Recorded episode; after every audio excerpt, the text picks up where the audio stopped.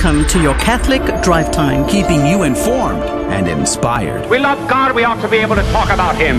Getting you started on your day. With the latest in breaking news and information from the Vatican to the White House and everything in between. It's serious, it's fun, it's your Catholic Drive Time. Now, here's your host, Joe McClane. Praise be to Jesus Christ. Welcome back to Catholic Drive Time, keeping you informed and inspired. I'm your host, Joe McClane. Praise be to God. It is good to be on with you today. Let's talk about exorcists and exorcism, demonic possession, chastisements, and harassments. That's going to be our conversation today. We have an exorcist on the program. Uh, Father Vincent Lampert is going to be our guest today. He is a priest from the Diocese of Indianapolis, and he has been. Um, outspoken about what the church teaches and believes and how exorcisms work and what does uh, what really happens during uh, these uh, these sessions with the, the, the possessed people. Um, how many uh, demons are possessing these people? All of those questions could come up today in our guest segment with Father Vincent Lampert. Very excited about having this conversation today. I think it's very important for us to have a proper and right understanding of uh, of the spiritual combat that we all must face every single day. What's what's truth? What's what's fiction? All of that is coming up in our guest segment with Father Vincent Lampert, exorcist and priest of the Diocese of Indianapolis. Of course, we're going to have a "What's Concerning Us" section, and uh, there is a a great article that I think um, is published over on Breitbart. Uh, Bill Donohue, the Catholic League president, has a list of like 32 times President Joe Biden has opposed to Catholic teaching. 32. And this is like, we're just, we're only months into this so far.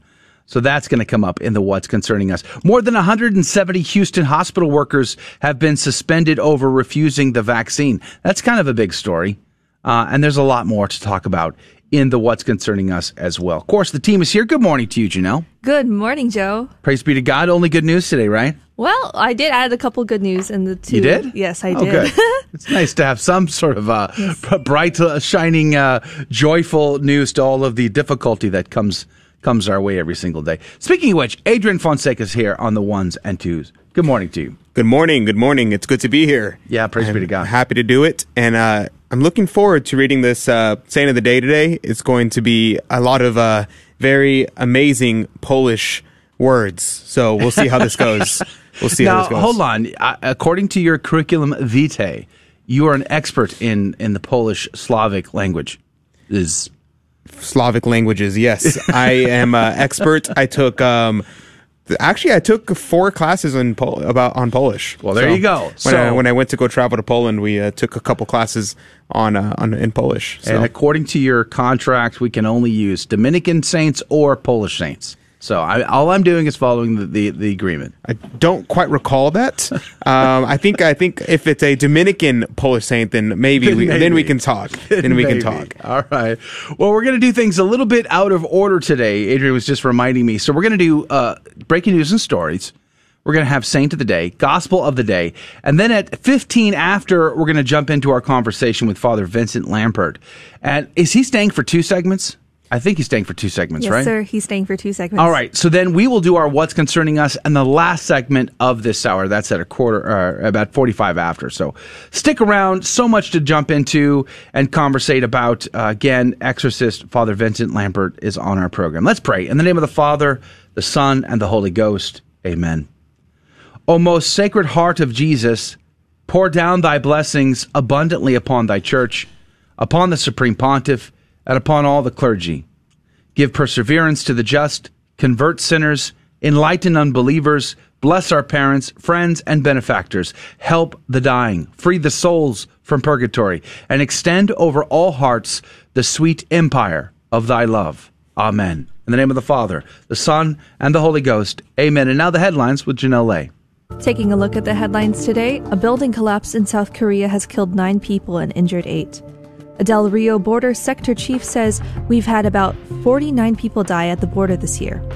In other news, a study has shown that people who have recovered from COVID 19 are unlikely to benefit from the vaccine.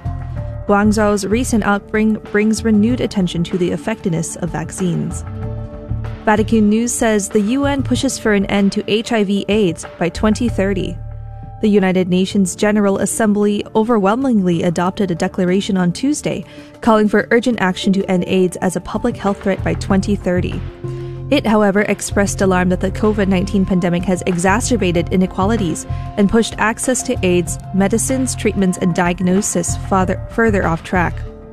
The declaration urged the Assembly's 193 member nations to implement the 18 page document, renewing, reducing, including reducing annual new HIV infections to under 370,000 and annual AIDS related deaths to under 250,000 by 2025. It also called for the elimination of all forms of HIV related stigma and discrimination and for urgent work towards an HIV vaccine and a cure for AIDS. Reuters reports Biden drops Trump attempt to ban TikTok, WeChat, orders new review. President Biden Trump on Wednesday withdrew a series of Trump era executive orders that sought to ban new downloads of WeChat and TikTok in order to Commerce Department review of security concerns posed by those apps and others. The administration of former President Donald Trump had attempted to block new users from downloading the apps and ban other technical transactions that Chinese owned short video sharing app TikTok and WeChat both said would effectively block the app's use in the United States.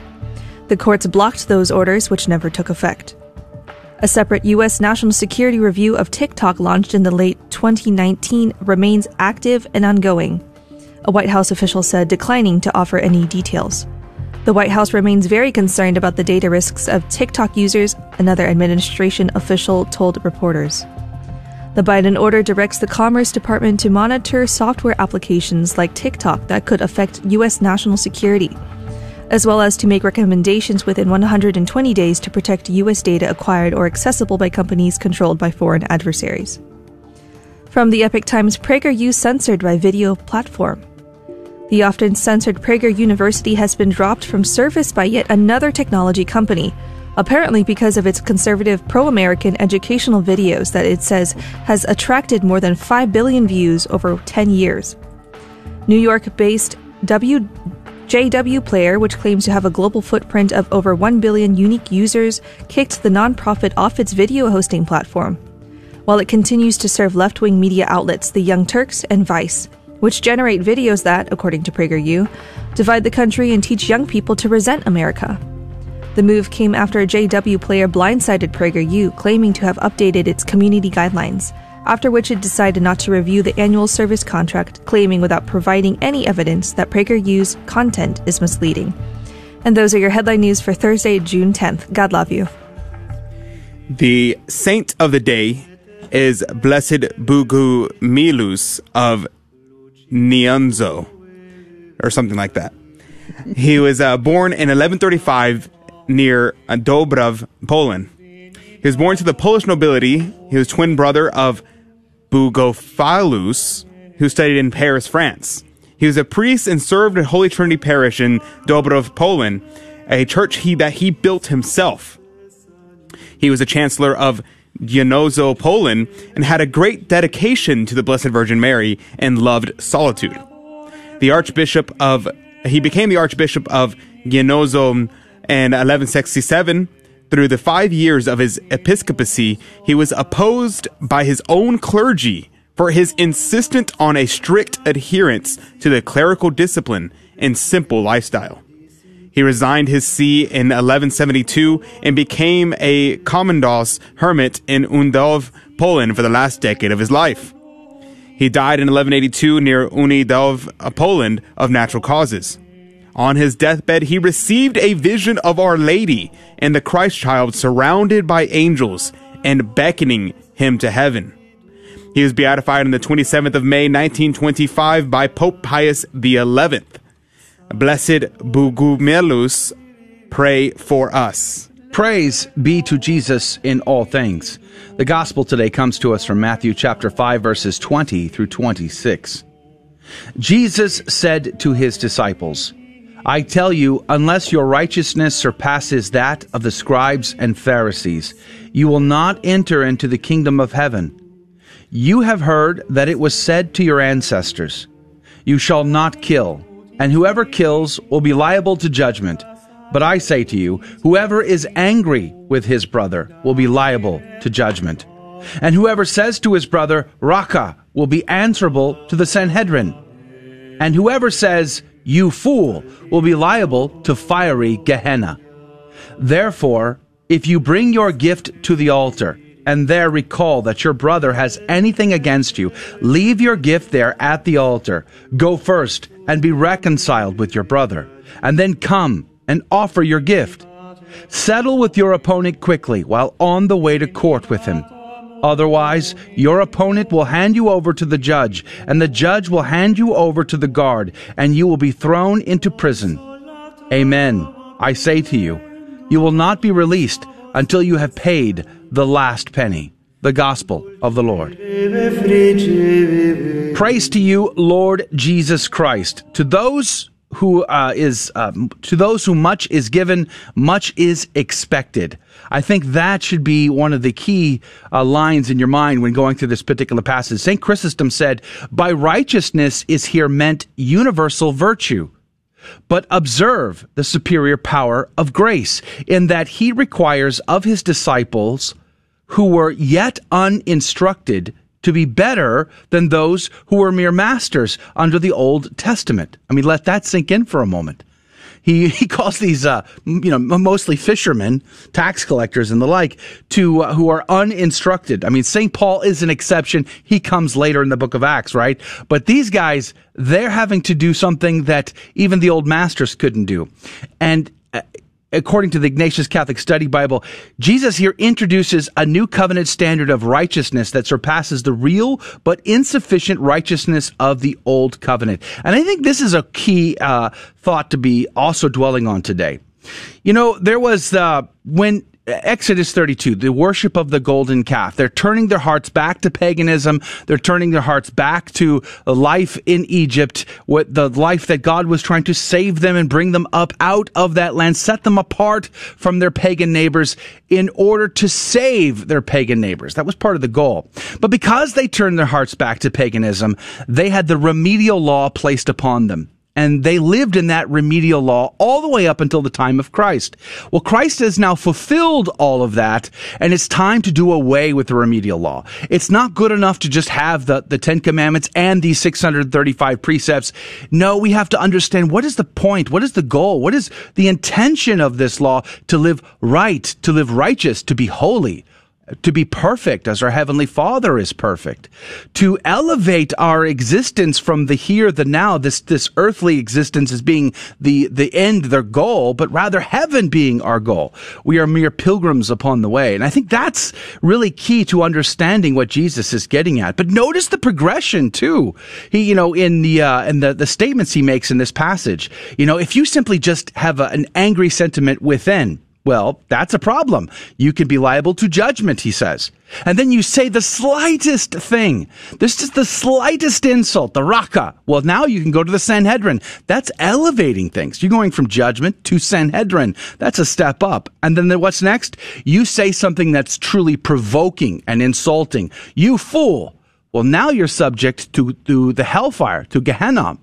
Now, Gehenna is a valley south of Jerusalem where they used to offer their babies to Moloch in sacrifice, and it became desolate, and so they only burned trash there. And so there was a fire that was always burning. And this is the image Jesus uses to uh, to give us this vision of hell that consumes the worm dieth not. Right?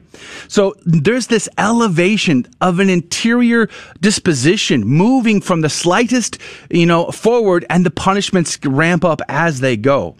But here's the kicker at the end of this passage. Who do we have to be reconciled with? Your neighbor? Yes. Yes, of course. Yes, yes. But Augustine would say this, quote, perhaps then it is God with whom we are here enjoined to agree. He may be said to be our adversary because we have departed from him by sin, and he resisteth the proud. Whosoever then shall not have been reconciled in this life with God through the death of his Son shall be by him delivered to the judge, that is, the Son, to whom he has committed all judgment. We need to be reconciled to God.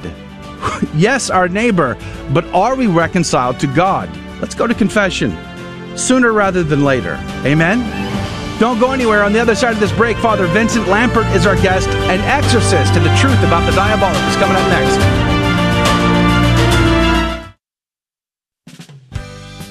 Looking for a Catholic university where the greatest works of Western and Catholic tradition are the foundation for learning, all in an environment that is faithful to the magisterium? Recommended by the Cardinal Newman Society, the University of Dallas offers an exceptional liberal arts education, preserving the wisdom of the past while preparing students for world changing futures. Academically excellent, always faithful. Apply today at udallas.edu. Howdy, this is Adrian Fonseca, producer of the Catholic Drive Time Show. Heard Monday through Friday, 6 a.m. Central and 7 a.m. Eastern, right here on the Guadalupe Radio Network. And I'm proud to tell you that Real Estate for Life is an underwriter of Catholic Drive Time. Real Estate for Life connects homebuyers and sellers to real estate agents while supporting pro life organizations, offering their clients a faith based experience. They are online at realestateforlife.org. That's realestateforlife.org. God love you. GloryandShine.com, a generous underwriter of Catholic Drive Time. GloryandShine.com is a Catholic family owned company making a variety of personal care products ranging from lotions, soap bars, gift boxes, body mist, beard care, and more. At GloryandShine.com, they state their mission is to quote, craft every product with deep intention while holding a vision of sharing the gospel. They are good for the body, mind, and soul. Unquote. God love you, GloryandShine.com. Thank you again.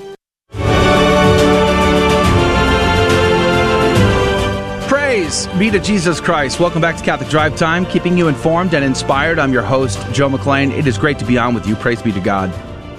I want to thank gloryandshine.com for their generous sponsorship of our program. They are a family owned and operated uh, Catholic company that produces uh, personal care products, beautiful packaging and a generous sponsor of our program. Their website is gloryandshine.com.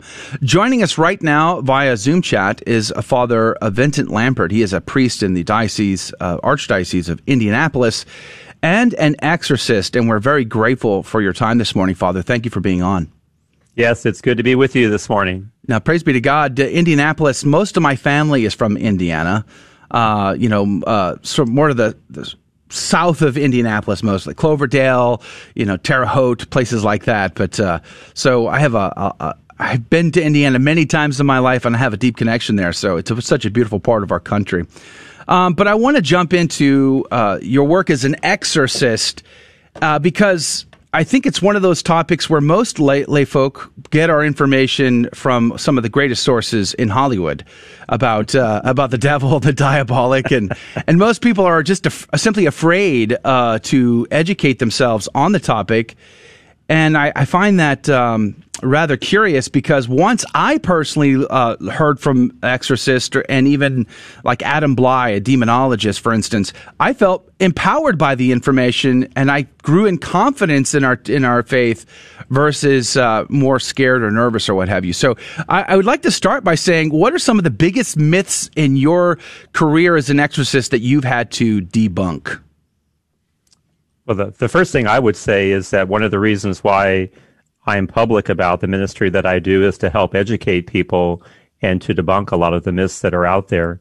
Many exorcists that are appointed may opt to remain anonymous, but I've always felt that it's important today to help educate people because a lot of people today have a mentality that dualism, that somehow God and the devil are on the same playing field and they're kind of equal in their power. And certainly people need to realize that the devil is still a creature and there's no way that a creature can be elevated to the same level as God, our creator. So that's one of the main things that people need to realize is that once we fully understand who the devil is and what he's capable of and his limitations, then we come to realize that the devil is nothing to fear. That's a great point. Um, I, I wonder if people even realize that's what they're doing. Like they they're they're saying and believing that, but I don't know that they think they know that they're saying and believing that they're sort of elevating the devil to a platform that he doesn't deserve or doesn't doesn't possess. Uh, so that's an excellent first one. What about what about more of the uh, sort of the more of the salacial details, sort of like the, the bombastic elements of demonic possession? Do do you find that like people are overly fascinated with the the, the spinning of the heads, levitation, frothing at the mouth stuff? That's usually the only stuff that people want to hear about. You know, the manifestations of the demonic always attract people's attention. There's a joke amongst exorcists that if you're going to give a talk about Jesus, about 20 people are going to show up. But if you're going to talk about the devil, 200 people are going to show up. We're always fascinated by the manifestations of the devil, the spinning heads, the levitation, eyes rolled in the back of the head, foaming at the mouth. These are all things that I've seen over the years but then, you know, at some point, you just realize that these are all theatrics of the devil because the devil basically is saying, look at what I'm capable of doing. So he wants to distract people away from the power of God that God wants to enact in people's lives. So as an exorcist, I'm not really focused on what the devil is doing. I want to stay focused on what God is doing to help bring, bring relief into the life of somebody who is being afflicted by the evil one. You know, Father, I was talking to my cousin the other day, and we were discussing the fact that uh, she was saying like, "Oh, you know, my they're not Catholic. Uh, my my uncle is a former Catholic, and the rest of them are not Catholic at all." And uh, my cousin was saying, "Yeah, my mom just bought a uh, some tarot cards, and she like, you know, she doesn't actually believe in it or anything. And my sister has some, and she kind of plays with them. And uh, and we went to New Orleans, and we were going to all those shops and buying the stuff, but that voodoo stuff, it's not really real, right?" And uh, could you please uh, explain what's going on here? And even if you don't believe in it, like what's the problem here? Well, the main problem is that it's inherently evil. There are ties to the occult. And just because somebody may be using these things as a form of entertainment doesn't negate the fact that there's a demonic component to it. Oftentimes, people can open up an entry point for the demonic into their lives indirectly. They're doing things that they believe are fun and entertaining, but in reality, they open up people's lives to evil. Even St. Paul mentions the fact that Satan transforms himself into an angel of light and he deceives many people. And there's a lot of people today that are being deceived by things of the occult, again, believing they're just fun and entertainment, but again, they are entry points for the demonic into someone's life. And you know, right now, what's really popular is this social media platform called TikTok and it's uh, really popular among young people. And right now, all over TikTok is promoting of these uh, healing crystals, and using crystals and uh, manifestations of like willing it to the, willing something through the universe. All these things are very, very popular on uh, this social media platform targeting young people, especially children.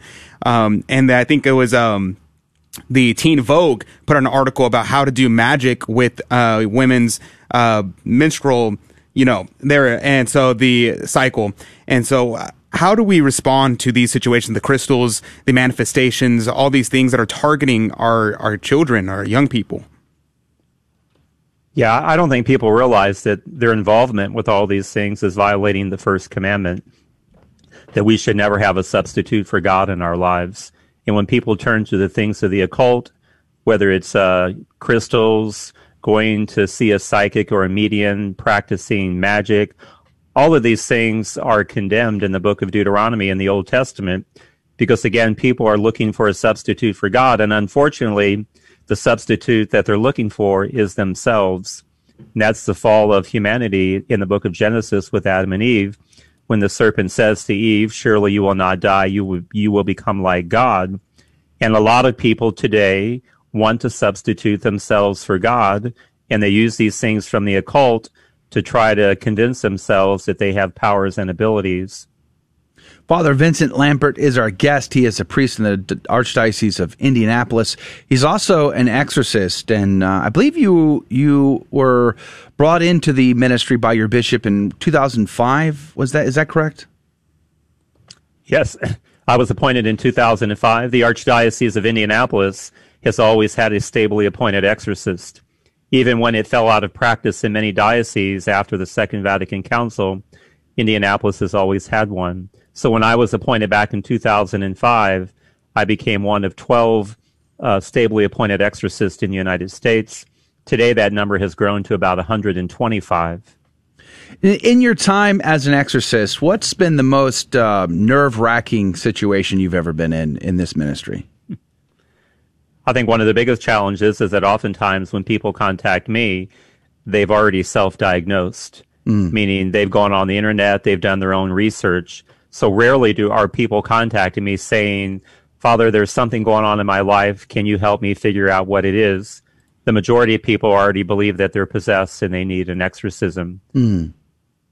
And that's been the most uh, nerve wracking or stressful component of your apostle is just dealing with all. I mean, uh, my wife would probably say that I'm possessed most of the time. So I think it's all relative. But I imagine that uh, the, the, the rite of exorcism has a very systematic approach towards figuring out whether or not someone is experiencing something supernatural versus something more mundane. Yes, you know, I get about 2,000 calls and emails a year. Wow. from people all over the United States, even other parts of the world who believe they're dealing with the demonic. So, you know, I try to network with other exorcist priests throughout the world. I belong to the International Association of Exorcists. So if I'm contacted by somebody, you know, from a different country, I'd reach out to a priest or a colleague that I know there. Here in the uh, United States, I would reach out to other priests in other dioceses but yeah, the biggest challenge is really trying to work with the volume of callers. But that tells me that faith is in decline in the lives of far too many people today. Wow. Because faith in God will lead us in one direction and the lack of faith will lead us in another. And I think that the reason there's such a high volume of callers is that faith is no longer relevant in people's lives. And then when they encounter something they can't explain, they believe they need to talk to an exorcist. I, I spoke to um, Adam Blai, I guess it was a year and a half, two years ago. Uh, I, I assume you're familiar with Adam Blai, the demonologist yes. from yes. Pennsylvania. And one of the things he said to me was um, the sort of this diabolical, this paranormal activity is on the rise in our society. Do you see that? Has that been your experience? Absolutely. You know, I always say that it's not that the devil has upped his game, but far too many people today are willing to play the devil's game. So you look at again people's involvement in the occult and in witchcraft and magic. You look at a lot of shows on television today. There's such a fascination with the devil, the occult, and those types of things, paranormal activity, ghost hunting, you name it, and people are just really fascinated. And the danger is because these things are inherently evil, that people can be opening up an entry point to the demonic in their lives. Because ultimately, if people are living out their faith, mm there's nothing to fear. Do, so, is it substantially higher? I mean, are we? He said it was like hockey stick uh, charting uh, the the the uh, amount of activity, amount of exorcisms, and and the work that needs to be done to help these people. Do, is that accurate? Do you see it the same way? Hockey stick like chart growth. Yeah, because when I was appointed back in 2005, I got maybe one or two callers a week. Right now, I'm getting eight to ten calls a day. Wow. wow. Oh wow. Goodness. So what is your your we have about 2 minutes before we go to a break, but uh, is your day-to-day work now just just being an exorcist now or do you do you still do a lot of parish work? I, I'm the pastor of two parishes in Brookville, Indiana, St. Michael the Archangel and St. Peter. So I have two parishes as well as uh, the exorcist. So I do have somebody that helps me. I think having a sense of humor is a good thing. So the lady that's my helper that helps go through all the calls and emails, I call her my ex or assistant. Because I think when you deal with people that are, you know, kind of on the fringe, so to speak, yeah uh, a good sense of humor is a good way to stay grounded. Exorcist humor. I love that. That's great. I can only imagine the jokes when you guys get together for your, your conference. uh, Father Vincent Lampert is our guest. He is a priest in the Archdiocese of Indianapolis. He's also an exorcist, as you have been listening. We've been talking about that. We're, we're about ready to go to a break here in just a moment. Uh, one of the, the last points I want, you'll probably have about 30 f- seconds or so. Uh, the curiosity killed the cat. That's a thing right? I mean, lay folks, we're not entitled to know all there is to know. And sometimes, you know, because we think we ought to know, it can get us in trouble, right? Absolutely. Yeah. there are parameters that we're called to live within. You know, obedience is one of the key words that's uh, that needs to be tied to a life of faith. And certainly, Adam and Eve were not obedient to God, and look what happened. So, obedience is a key element that needs to be a part of all of us, all of our lives on our spiritual journey. All right, hold that thought. Father Vincent Lampert is going to stay on with us for one more segment. So we're going to go to break. We're going to come back and continue our conversation about exorcists and exorcisms, what we ought to know, what we need to know. All of that coming up in the next segment. Don't go anywhere. Catholic Drive Time. We'll be right back.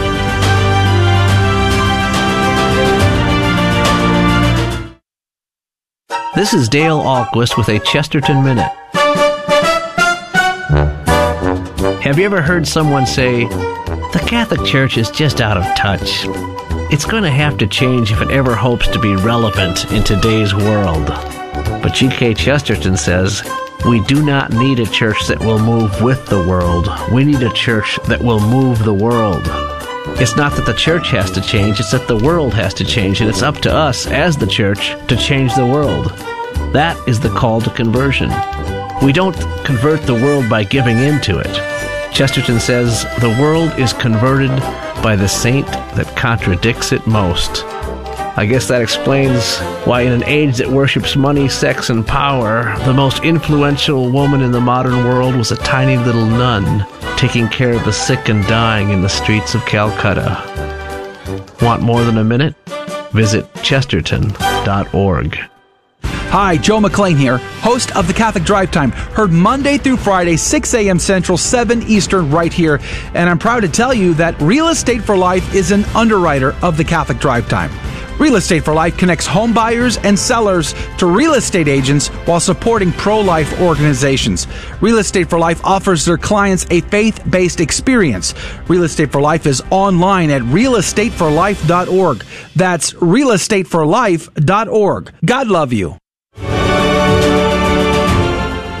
Praise be to Jesus Christ. Welcome back to Catholic Drive Time, keeping you informed and inspired. I'm your host, Joe McClane. Great to be on with you this morning. Father Vincent Lampert is our guest.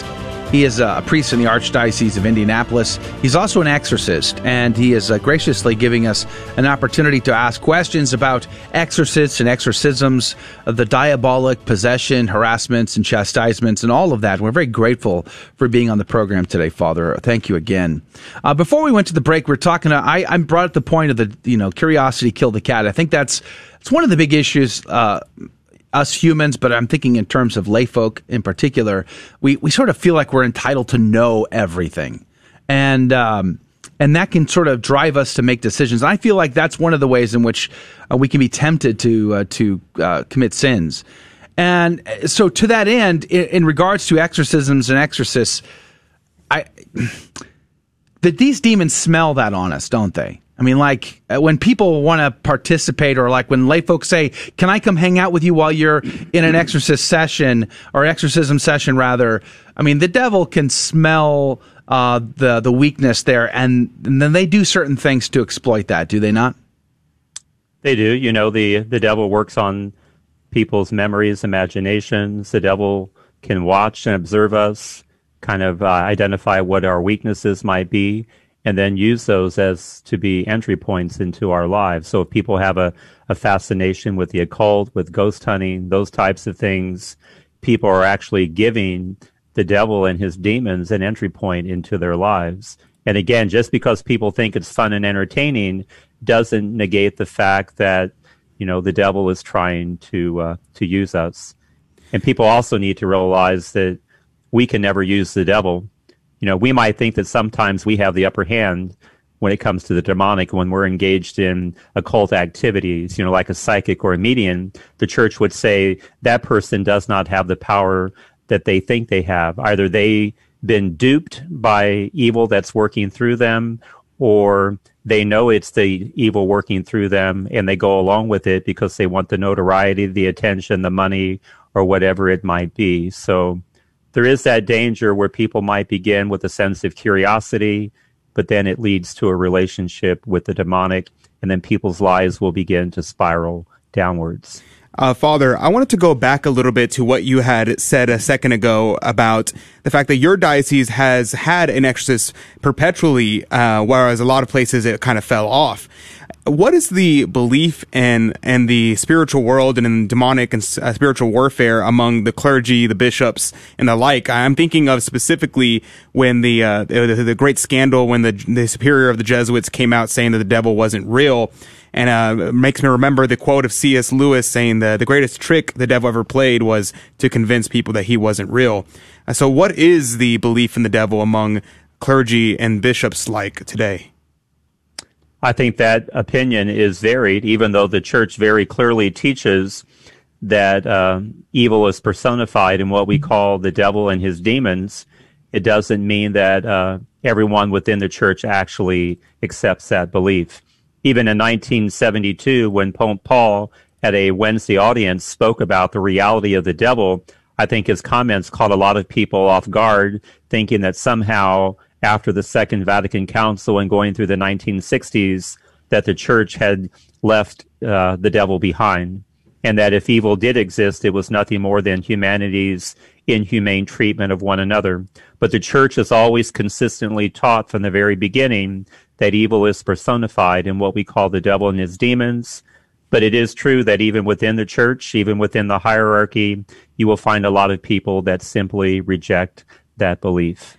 And how did that belief start to fall off? Because you said that it was after the Second Vatican Council. So what happened at that time period that caused belief in the in the demonic to uh, to plummet? I think as we began to grow in our understanding and knowledge, our own intelligence, so to speak, that somehow we believe that we outgrew the need for the devil. So you look at here in the United States and the Western world, you know, we believe in a lot of uh, you know, psychology, and certainly that does need to be factored in. But just because psychology is being factored in doesn't mean that we reject a core belief that's been a part of Catholicism from the very beginning. You know, I've been, as an exorcist, I've been able to travel to other parts of the world. When I was in South Africa, for example, a few years ago, there's a culture that readily accepts spiritual realities. But I think here in the West, we don't because we believe that somehow we're in control of everything. Mm. So there must be some pill or medicine that people can take to get rid of that delusion that they're dealing with the demonic. And that reminds me of I was uh, talking to a friend of mine, and we are talking about how you know we can find good in all in everything because you know God is good and God is true. So that means everything there must be some nugget of good and truthfulness in all things and so we should learn from from uh, the secular society and learn from these kind of things. And my point was, you know, whenever we were, he was referring back to like Aristotle, Plato, and that kind of thing, and I was like, the pre-Christian societies. There was something there because they're striving after reason in a in a way that they were unexposed to the Christianity. But we today in America and uh, and across the Western world, are in a post-Christian society. We have ex- we had Jesus, we had Christianity, and we rejected him. Uh, does this factor in into the way the reason why spirituality and is on the fall and demonic activities uh, seems to be on the rise? Yeah, I think that's a great point because there's a difference between exorcisms performed in what I call the apostate world and the pagan world. So, in a part of the world where someone may have never heard the good news of Jesus Christ, and if they're possessed, the exorcism is immediate and effective. Sometimes people will ask, well, why do exorcisms have to be repeated? Jesus commanded the demon to leave once and it departed, but why are they repeated in the Western world? And it goes on to what you just said. Christianity built Western civilization, but now we unfortunately have a lot of people who uh, no longer believe. Mm. And people who have rejected the gospel once they've heard it it does seem that the demonic has a greater hold on them. Father Vincent Lampert is our guest. We have about, I don't know, I guess five minutes or so left in our conversation with him. Um, Father, I want to talk about the sort of the essence of what happens during an exorcism. I think one of the misunderstandings that I've uh, personally encountered, not only in my life but in the life people I've talked to, is that there's a misunderstanding of of how things work in the spiritual realm. There's an order and there's uh, the, it's very legalistic, is what I've been told. Can you talk about that? It is very legalistic. So, uh, just as much as there is a hierarchy within the angelic world, there is a hierarchy within the demonic world. So, demons still operate under certain parameters that God permits. You know, for example, one time I was um, working with somebody who was possessed, And when the demon manifested, the demon told me that it did not have to leave because the person had invited the demon in. Mm.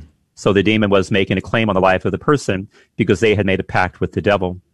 But you could say that in an exorcism, the devil or his demons are commanded to return that which they have stolen, namely a person created in the image and likeness of God. We as humans can grow in holiness and virtue. And because we can grow in holiness and virtue, we can reject uh, any, you know, connection with the demonic that we've made. The demons would try to convince us otherwise. But again, you know, you look at many of the great saints of the church, they had some pretty storied past but they were able to overcome their past sinfulness. I think of St. Augustine, for example, Mm. and then went on to be a great saint of the church. Uh, again, we're down to like two and a half minutes or so. Uh, one is uh, people just can't be possessed arbitrarily, correct? I mean, I think that's one of the fears is that the, the devil can just enter people at will and do whatever they want, and uh, and that's just not the case. No, I mean, if that was the case, we would be living in a completely chaotic world. So demons, again, can only do that which God permits. And again, we do have free will. And if we use our free will in such a way as to create an entry point for the demonic, then the devil will certainly take advantage of that. But a, de- a demon cannot just arbitrarily jump into someone. People have asked me before during an exorcism, is there ever the danger that the demon will jump out of one person and into another? We should never give the devil more credit than he is due. That's a powerful understanding. The trust in God in all things. What about all of the manifestations that seem very scary? Uh, the, the the crazy voices we hear, the sounds, and and the levitations, and all of those things. Should uh, should we have fear of all of that? No, again, all those things are meant to be attention getters.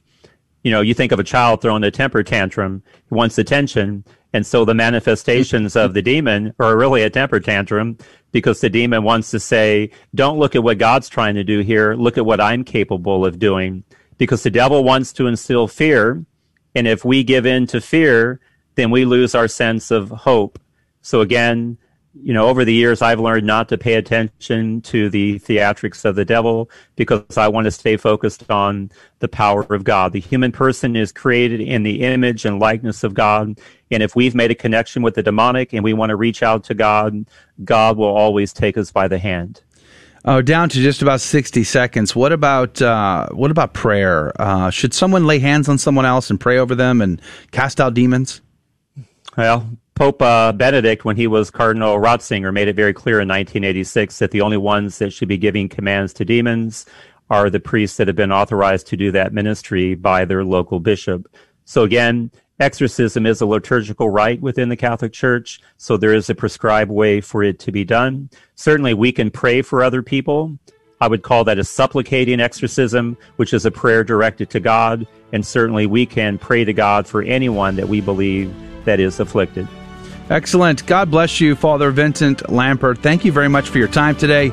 We're very grateful to you and for your uh, your apostolate, your ministry to educate and inform us on this incredible topic. God bless you and have a great day. I would encourage our audience, if you know anybody who's got issues, call your local diocese. We'll be right back with more Catholic Drive Time in just one minute. We were made for God's beauty and love, but we so often settle for things that can never satisfy us. One Minute Monk, Abbot Placid Solari of Belmont Abbey.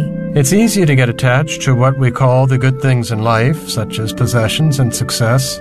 These participate in God's beauty and goodness, but are still a shadow of that true goodness and beauty which is our inheritance. In his rule, St. Benedict reminds us that when this happens, our priorities are probably not in the right order. We should use the good things of this life rightly and not seek in them a security or a satisfaction they can never give us. For your free copy of the Rule of St. Benedict, visit oneminutemonk.com. O N E minutemonk.com. If we gradually detach ourselves from what culture calls the good things of life, we can attach ourselves more strongly to God's goodness and beauty, which never fail. Howdy, this is Adrian Fonseca, producer of the Catholic Drive Time Show. Heard Monday through Friday, 6 a.m. Central and 7 a.m. Eastern, right here on the Guadalupe Radio Network. And I'm proud to tell you that Real Estate for Life is an underwriter of Catholic Drive Time. Real Estate for Life connects home buyers and sellers to real estate agents while supporting pro life organizations, offering their clients a faith based experience. They are online at realestateforlife.org.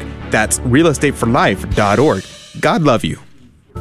Welcome back to the Catholic Drive Time. I'm Janelle Lay, and here are your headline news. Romney pushes Microsoft for answers over apparent search censorship of Tiananmen Square massacre. Kamala Harris blames problems in Latin America, not Biden policies for a U.S. border crisis. And Massachusetts Catholics called back to Mass. LifeSite News reports Texas governor bans segregation based on vaccination status. Texans who opted not to take a COVID 19 vaccine can't be punished for their refusal. On June 7th, Texas Governor Greg Abbott signed a new law that stops private businesses and government offices from asking clients for proof of vaccination. He announced the new law in a tweet that stated Texas is open 100%. Texans should have the freedom to go wherever they want without any limitations, restrictions, or requirements. From the Epoch Times, Texas City becomes latest to ban abortion passing the Sanctuary for Unborn Ordinance. The city of Levelland, Texas voted to become one of the latest municipalities to ban abortion and declare itself a sanctuary for the unborn. All four city council members voted in favor of the ordinance, which states, It shall be unlawful for any person to procure or perform an abortion of any type and at any stage of pregnancy in the city of Levelland, Texas. LifeSite News says Canadian government looking to create border biometrics authority to validate travelers' vaccine status. The Canada Border Services Agency, or the CBSA, says it has an urgent need to create an Office of Biometrics and Identity Management that could be used to verify the vaccine status of all Canadian and foreign travelers who enter the country. A tender notice or notice of proposed procurement, NPP, posted to the Public Services and Procurement Canada website on June 7th states that the CSBA already has three companies with experience in the biometrics field who are interested to set up the new biometrics office. Recently, Prime Minister Justin Trudeau told reporters that travel restrictions will be eased for those who are fully vaccinated. The CSBA NPP was posted only shortly after this announcement. And those are your headline news for this morning. God love you and have a good Thursday. Praise be to Jesus Christ in all things. Thank you, Janelle, uh, for keeping us up to date. Today we did the, a little something different today. We we wanted to get Father Lampert on, and he couldn't uh, come. He couldn't stay to the top of the hour, so we switched things up and got him on earlier. But in, effect, we had a longer conversation than we normally would have. So I really enjoyed that. I would love to have had another forty-five minutes or something to just dive even deeper on the subject of exorcism and exorcists. I mean, it's so fascinating. I have. Um, I can remember, and I wonder from you, uh, the audience, and we're going to be uh, chatting with you for the next 10 minutes or so uh, until we have to say goodbye at the top of the hour. But I wonder how many of you have had mis uh, misconceptions um, about exorcism in your mind. Do you get your have you been sort of ill educated from Hollywood as I had growing up? I mean, I watched the movie Exorcist. How about the exorcism of Emily Rose? I mean, uh, now it's like every four or five days there's a new movie about about diabolical possession, most of which incorporates uh, you know, like a nun or something like that, right? A priest or nun. And that's another thing. Hollywood, you notice they only go for the Catholics. There's almost never, uh, you know, uh, Protestants involved, except for there was a movie back in the, I think it was the 90s, late 90s, early 2000s, um, about, uh, uh, it was, what was it called? Oh, God, you as I can't remember what it was called at any rate, it, it sort of it, it was a hit piece on the Catholic Church. It, it tried it was supposed to be a good possession, a possessed person, but with a good spirit, not an evil one. And then uh, ultimately, they were you know trying to say the Catholic Church is bunk. So it was a total hit piece, and um, that's generally where people get their information from Hollywood right? And I think that's why we part of the reason why we had Father Vincent Lampert on today was to just dispel a lot of those myths about what actually happens uh, during these these occasions. And one of the surprising things I think a lot of people don't understand is one the legalistic nature of of the, the spiritual realm, and number two that exorcisms aren't one and done events. Uh, as he said, they can take even years, and I think that was surprising. What what surprised you, Adrian? You know, I really enjoyed talking to Father, and we'll definitely have to get him back on in the future.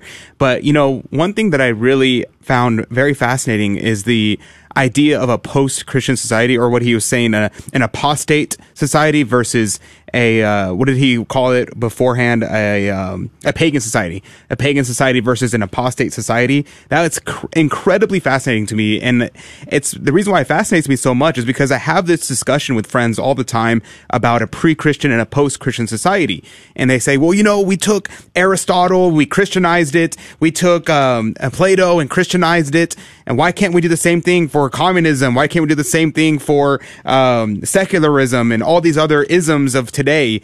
And my point is always, well, these pagans of before Christ, these were just people trying with the light of their own reason, with the light of their own reason, trying to grasp at the truth of God without divine revelation. Mm. And the same is true all across the world before uh, the uh, apostles came throughout the world to preach. But then whenever we have separated from Christ and we have rejected him, well, then we go way off the rails because we accepted Christ and we took on the truth and then we become like Julian the apostate and reject him outright. And from yeah. there, there is, even though, yes, technically speaking, there is something true, there is something good, there's also something true and something good about the devil himself. So, but we wouldn't say, oh, we should accept the devil and yeah. the good parts of the devil. No, of course not. No. And so we have to reject a lot of these uh, these post Christian ideas and, and philosophies. You know, even today in the gospel, as I was uh, using verbum.com forward slash grn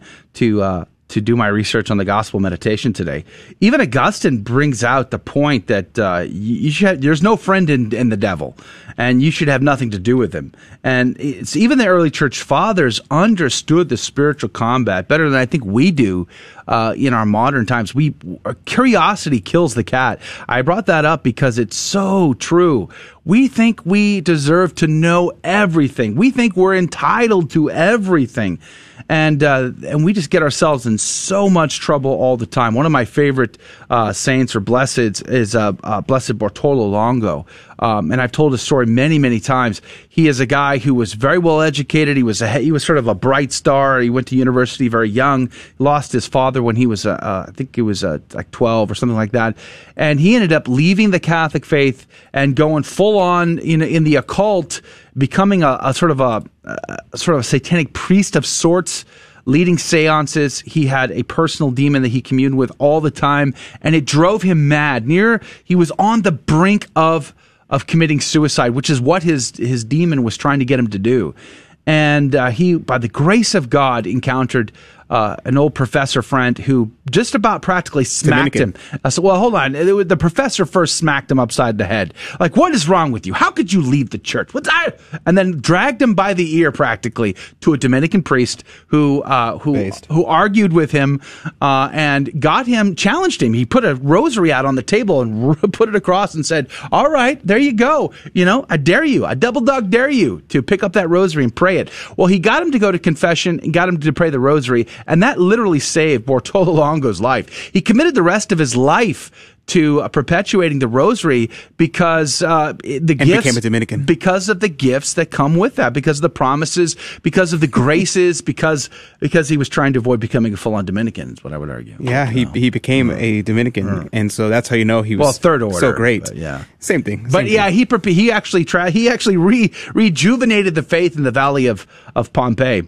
So, at any rate, uh, I, I, think it's fascinating conversation because we are so given to pop culture on the very topic, and the fact that you can't just be possessed any old way. And there's really it's it's God's will. God has to allow it to happen, uh, and either God's allowing it to happen and for to bring about a greater good, and the other way is you uh, basically open up wide the door through your participation in the occult. And there's a lot of stuff in this world that are slippery slopes down towards the occult. Um, and you got to avoid these things. I look at the Ouija board as a great example. Somebody put that in the com box over on Facebook. As a kid, uh, we played the Ouija board. Oh my goodness! And I remember one night, uh, 14911 Guernsey Street. I remember the address. This we're talking 1984 or something like that. Playing the Ouija board in my bedroom, and the window just gets slammed hard, like out of nowhere. Nobody's even close to the window. It freaked us out. I never went back to that board after that. I mean, that it's all that took for me to go. I'm done. I'm done. I'm out. And I certainly wasn't a practicing Christian or anything like that, uh, but it really was freaky. But you know what? There was a lot of a uh, lot of things in our life that we participated in. How about pornography? Pornography. You open wide the door because you're committing mortal sins. You're opening wide the door to possession, to harassment, to chastisements, and and all the rest. Um, and we have to close these doors. And how do we do that? Through the sacraments, through confession, through living in a state of grace, and uh, going and receiving the, the Holy Eucharist on a frequent basis while in a state of grace. And there was a comment uh, on Facebook about that saying there is nothing good about Satan. And yes, I will affirm there is nothing good about Satan. Uh, but at the same time, uh, what I was saying about Satan being there is some good and something true in, in Satan is the fact that well the fact that he exists for one. Uh, existence is better than non-existence. And so anything that exists is so is uh, is good and true and beautiful to a degree. But the further you separate from God the less good and true you become. But to be completely 100% not good and not true is to not exist at all. And so there's something good like for instance the powers of the devil those mm. are good powers. They're just being used for evil. Uh, the truth of the devil that I mean the devil mixes truth with with lies. You see, we see whenever our Lord uh, and the, is tempted by the devil, he quotes scripture at him, and so he's saying true things, but it's manipulating the truth, yeah. and it's deceiving you yeah. because all, everything has a nugget of truth and goodness in it. Otherwise, we wouldn't, we would never even approach it.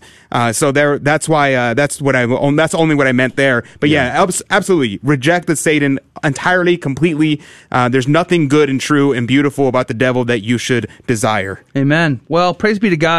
There was some, uh, there was a bunch of other questions I would have loved to have asked, but we, we ran out of time. Speaking of which, we are out of time for this hour of Catholic Drive Time. Now, it's a special week here on the Catholic Drive Time uh, team here because it's Share-a-thon week on the Guadalupe Radio Network this week, which means our second hour gets pushed back to 9 a.m. Central, 10 Eastern. So hopefully you can hang with us then. Uh, but if you can tune into the GRN Share-a-thon, we would love to have you. I know the uh, the Station of the Cross ran theirs in the spring, and I heard it was a success. So praise be to God for that. Thank you for supporting your local Catholic radio station, keeping the doors open, lights on, and Catholic radio waves flowing in your community is vitally important in a digital age. Trust me, trust me, it is. So God love you and thank you. And by the way, if we double our goal at 9 a.m., I get to shave Adrian's head. Pray for that. God love you. God bless you. We'll see you back here tomorrow morning, 6 a.m. Central, 7 Eastern for Catholic Drive Time, keeping you informed and inspired. Until then. Thank you for joining us on Your Catholic Drive Time, where it is our pleasure to keep you informed and inspired. Join us Monday through Friday at the same time, right here on your favorite Catholic radio station. Don't forget to connect with us. Just go to facebook.com forward slash Catholic Drive Time. Again, that's facebook.com forward slash Catholic Drive Time. Be sure to share more than just us today. Share Jesus with everyone you meet. Bye now, and God love you.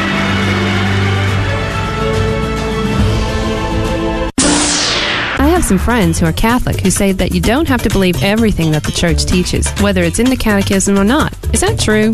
No, it's not true. If you want to call yourself Catholic, but you want to pick and choose for yourself which of the church's teachings to accept and which to reject, you give everyone else who calls himself Catholic the right to do the same thing. For example, you believe women should be priests. In the Catechism of the Catholic Church, paragraph 1577, it states, Only a baptized man validly receives ordination. For this reason, the ordination of women is not possible. You don't believe that? Well, that's fine. I just made this a catechism of your Catholic Church, but not mine. But remember, if you can throw doctrines out, so can everyone else who calls himself Catholic. That gives Joe Parishioner over at St. Doubting Thomas Catholic Church the right to throw out the church's social justice teachings. He doesn't feel like feeding the hungry, caring for the poor, and all that other bleeding heart stuff. Paragraphs 2401 to 2463. I just made this a catechism of his Catholic Church, but not mine. You believe contraception is okay. Paragraph 2370 says contraception is intrinsically evil. Joe Parishioner doesn't like what the church teaches on the death penalty. Paragraphs 2364 to 65. You don't like what it teaches on these pages, pages 505 to 508. He doesn't like what it teaches on these other pages here, pages 610 to 615. Can you see what's happening? I heard it said once that there is a shortage of vocations to the priesthood in the United States, but no shortage of vocations to the papacy. If we don't believe in all of it, if we each appoint ourselves Pope and throw out a doctrine here or a doctrine there, then our faith is no longer Catholic. A beacon of truth in a troubled world. This is the Guadalupe Radio Network, radio for your soul. GloryandShine.com, a generous underwriter of Catholic Drive Time. GloryandShine.com is a Catholic family owned company making a variety of personal care products ranging from lotions, soap bars, gift boxes, body mist, beard care, and more. At GloryandShine.com, they state their mission is to quote, craft every product with deep intention while holding a vision of sharing the gospel. They are good for the body, mind, and soul. Unquote. God love you, GloryandShine.com. Thank you again. Welcome to your Catholic.